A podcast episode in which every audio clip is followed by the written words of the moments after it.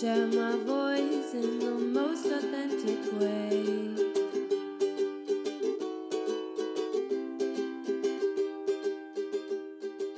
Hello, everyone. Welcome to the podcast. My name is Kaylin Otto, and you're listening to Will Work for Food. It has been a bit since I have been on here, and usually when that happens, I'm very apologetic um, because I really, really like doing these. But this time, not so much because I've been doing some really cool things. Um, I've just been more grounded, living in one place in Asheville on an animal sanctuary. It was run by some amazing people.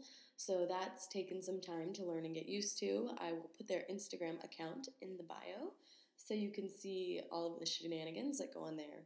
Um, also, I've been working for two anti dairy campaigns Milk Hurts and Mothers Against Dairy, um, plus another one, and I will tell you about that if it happens for sure. Um, but also, in addition to that, into having like set hours and stuff, which is weird for me. Um, I finished a second travel guide, which talks about North Carolina, if like all the local tips, the coolest things to do. So it starts in Wilmington, it goes into the Triangle area, and it ends in Asheville. And um, this was through a different publishing company, so it wasn't all completely like my style because there's some guidelines that you have to follow. But you know, it's vegan friendly, as eco friendly as I could make it, and definitely budget friendly. So if you're looking for a travel guide for that area, I would love to hang out with you, probably. Um, probably. Or this is a really cool book to get. I don't get any royal- royalties from it. I keep saying that word weird. But um, I really did put a lot of cool things in it to do that you wouldn't know unless you've lived here for a little bit or someone was showing you around. Um, in addition to that, I've been doing a lot of farmed animal rescue, which we're about to talk about, and also had an article published at Free From Harm, which is really cool. So, all these things I just talked about Farmshire, the article at Free From Harm, and um, the anti dairy campaigns, and also the new travel guide.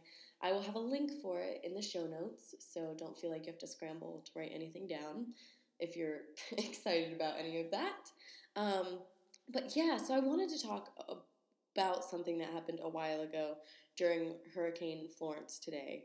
Um, so this podcast episode is just going to be me. It's not going to be super long. So if this is your first time listening, well, welcome. Thank you so much for listening. Um, usually, this podcast is done when I'm traveling, talking to really cool people that I meet, and hearing all different types of stories. Like, no, literally all different types of stories. I've had people, someone on here um, who does the answering for emergency, like 911 phone calls, and has seen so much in their life. I've the first person I interviewed um, went to China and rescued dogs from the meat industry. So we've had all sorts of people on here. Um, so this is a little bit of a toned down episode. And it's basically like I'm interviewing myself, but it's still about a really, really crazy time. So today we're talking about what happened during Hurricane Florence. Um, and there was a story, like, you know, you go through your everyday life and it's like experience, experience, experience, and then something happens and it turns into a huge story. Well, this was one of those things. Um, just gotta catch my breath. It's like a little bit overwhelming to think about, but I feel like it's good to talk about to help process and get this story out and things like that. So, I actually wrote this story for the podcast Modern Love, which is a really amazing podcast which tells all types of different love stories. Um, you never know what you're going to hear about, you never know what lesson you're going to learn. And so I submitted this and they did not accept it, which was okay. And I expected that a little bit. It may have been how I wrote it or it just wasn't for them. And also, like a lot of times, these stories aren't covered. Um, So maybe, you know, my mom thinks my writing is great, and sometimes it's always not, which I'm sure is the case. Um, but for whatever reason, they didn't accept it. And so I thought, you know what? I know someone who has a podcast. Me. Um, and I can read my own story, and that might even be more compelling than having a stranger read it. Um, so today, it is not modern love, it's Will Work for Food, and I will be reading my own um, modern love story about 10 pigs on a bridge. So please just keep in mind as I read this story, um, the whole idea of modern love, just speaking for them, I don't know because I don't work for them, but you know, they're stories about modern love. Um, and love can be found in all different shapes and forms. So we have a relationship with almost everything that we interact with, right? I mean, from our iPhone to our car to the leaves outside to the grass to the trees to our animal companions to romantic relationships, family, friends, all that. I could go on and on. Um, so, yes, with that being said, I will get started. This is Kaylin Otto on Will Work for Food, and I am reading my own modern love story. Here goes.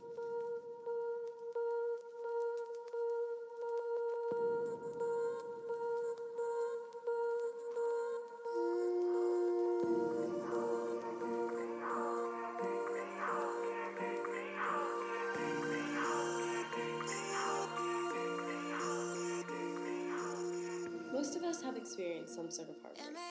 The first time that my heart felt that it had completely collapsed on itself was then when a relationship had gone completely different, off course, and didn't end how I thought it would. Over the years, my heart has been pulled, tugged, ripped, and handled in different ways, but I have never really experienced a heartbreak like this. As I dodged and swerved our van around lake sized puddles and fallen trees, I let out a deep sigh. The day behind me seemed to carry on for what really felt like years. A few days prior, I had driven straight into the heart of Hurricane Florence in North Carolina with some co-workers and friends. We were there to do search and rescue for animals forgotten and abandoned in the storm. We were looking for anyone. It didn't matter the species, genders, or size of the survivor. If an animal was left behind, we would do what we could. The whole day had been spent navigating flooded roads and neighborhoods, following leads for hours, only to get our hopes up when the path was inaccessible due to very severe flooding. It was physically and emotionally exhausting. Just as I decided it was time to call it a day, my phone started buzzing. The texts, calls, and alerts came flooding in. There were ten pigs stranded on a bridge with no food or water. Some of them were treading water surrounding the bridge. Some of them were stuck neck deep in the thick wooded areas. They needed help. I flipped the car in reverse and turned us around in the right direction. My rescuing partner and I weren't the first to get to the pigs. No, we had a couple friends that were with them on the bridge who also didn't have a lot of supplies with them. So we tried to reach them. And after trying all night and through the early hours of the morning to reach them, we had failed. The water was too shallow for a boat to navigate through, and it was too dangerous to wade. I won't say that we didn't try though, as my rescue partner walked three miles out through toxic water full of alligators, poisonous snakes, and balls of fire ants to try to reach the surviving pigs. When he was just a thousand feet away from the bridge, he had to turn back, as the current was too fast and he was on the brink of exhaustion. Lucky for us, our two friends had still been out there with the pigs, waiting for us to come and rescue them, with the assurance that we would be back to get them within a couple of hours. But those who have been caught in a hurricane know your surroundings change fast. Water levels increase and decrease within a matter of hours. Deadly currents form. You get stopped in your tracks when you desperately need to get through. We knew that the hurricane survivors had been flooded out through a CAFO, a factory farm, and probably went miles down the river. We knew that they had most likely almost drowned by now and that they had little protection from the sun when they had reached dry land, that they were exhausted, and they were without food or water. Who knew how long they had been on the bridge? We loved the pigs as soon as we heard about their existence, their struggle, and we were dying to help. We had to reach our friends and the pigs at the bridge before something happened. When my alarm clock went off a few hours later at 7 a.m., I threw on my boots and met all of the rescuers back near the bridge. Round two. As we realized that the water had receded enough to reach our destination, We backed up the trailer and rushed water out to two friends who had pulled the overnighter with the pigs. I honestly don't know if I've ever felt more hope in my life. We had been living out of a van for a week, eating Clif Bars and Red Bulls, passing up on all sleep, and putting our lives at risk, literally, literally, for these moments, the precious moments where lives are saved and cared for as they should be. My heart was exhausted but incredibly full. We spent the next hour literally wrestling full grown hogs through swampy floodwaters, over guardrails, and finally into our trailer. They would bite at us, toss us around, and give us a run for our money. They were fighters. That's why we admired them so much. Aside from the struggle, things were looking good. When we had four of the ten loaded up, a pickup truck cruised by and then stopped to ask us if we knew the farmer who had owned the pigs. We did, or at least we thought we did, and told the man that we would call him once the pigs were to safety. I want to add a note here, too, that one of the people that was doing rescue with us um, is a local from the area, so she does really know everyone there. And um, th- these pigs were close to a farm where it would have made sense they would have came out of there, but we don't know actually. We will never know who's. I mean, obviously they're their own people, um, but we will never know know where they were living before this. Um, okay, back to the story. We then verified with animal control that we indeed did have the right farmer in mind, and they let us get things taken care of. We were getting things done. Twenty minutes later, animal control and the police decided to make an appearance. And a farmer, a different farmer. Not the one that we thought was the caregiver of these pigs, but another who came to stop us from stealing the pigs. We had been misinformed. Although he never bothered to check on his pigs before, who had escaped a brutal existence as bodies used for food, who struggled to live while they were carried two or more miles down the, rap- the river in rapid floodwaters, and who were determined to live, he came for them as soon as he heard that someone else was there to rescue. As the police allowed, I tried to talk to the farmer. I tried bargaining with him. I would have gotten on my knees and begged him to let us take them had he engaged with me long enough. I knew that if he left with the survivors, they would most likely be killed before I even made it back home. They were no good to an industry at this point. How do you even start a conversation that holds the weight of lives of 10 others? These pigs can't be sold for consumption. They've been in toxic waters for days. They're sick, and anyone who eats them will be sick. They're not of profit to you anymore. Please let them go to sanctuary instead of taking them back to the kill floor, I asked. No, no, no. The farmer had settled in his decision before we even started a real conversation. There was no way that he was going to let these pigs go, even though his farm had been wiped out by the hurricane and he had nowhere to house them. No way was he going to let these pigs go, even though they had fought so hard to make it.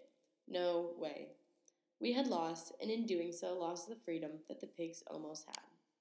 So, I want to add another note here, aside from me reading this. Um, that this was like a really hard battle. Just, you know, I, I feel like we could chase pigs into trailers for days and we could try to reason with the police, which is another hard battle in itself. But talking to this farmer was the hardest one and the most delicate situation of all. But it really seemed that when he pulled up, like he was determined to not let us take the pigs, and he thought that we were there to make him look bad, and we weren't. We were there to rescue. So it was a really, really um, sad situation all around. Back to the story. If it was a better world, morals would trump law and permission to do the right thing would be granted. But that's just not the world we live in. Although we had loving homes for these animals food, water, transportation, and vet care they were not ours. The best of intentions don't change the rule book. They were his property, money, a tax write off. I asked the officers, what if we had rescued some dogs that were out here drowning and then they were taken back to be slaughtered? After all they had been through, wouldn't that be illegal? Wouldn't that be against our morals as decent humans? All they could offer me were sorry looks. I was crushed. My insides felt like they had caved in on themselves and my stomach churned. I racked my brain for answers. How could someone be so close to freedom, yet have it pulled out from under them in the last minute? Why did this story end with the underdogs losing the fight? Why was trying to save lives considered stealing? We decided that we would rather let the pigs run and have some sort of chance rather than knowingly send them to their deaths. So we opened the trailer doors and let them back out. Before this, I had thought that the most painful part of heartbreak was not knowing the full story. What not knowing what exactly led up to the heartbreak, but facing it anyways. There are so many questions that we usually ask ourselves when our hearts are aching. How many times did that person cheat in our relationship that I didn't know about? Or did that family member suffer in the last few minutes on earth that they had? Or did my actions cause the space between us? We have so many questions, and not getting the closure that we crave, it kills us. I thought that that was the worst part of heartbreak. What I didn't realize, though, was that maybe unknowing could be considered a luxury. That sometimes it may be better that we don't know the full story. Maybe it's just important that we know we did the best we could and that was all to be done. But unfortunately, I do know the whole story. Well, most of it, anyways. The officials that stayed behind were unable to catch two of the pigs, and they got hit by cars, ultimately, resulting in their death. So they tell us. The rest are being held until they can be taken back to the farm, and we all know how the story goes from there. I first thought that this heartbreak would crumble my heart, urging me to lose more faith in humanity, and in some way it has.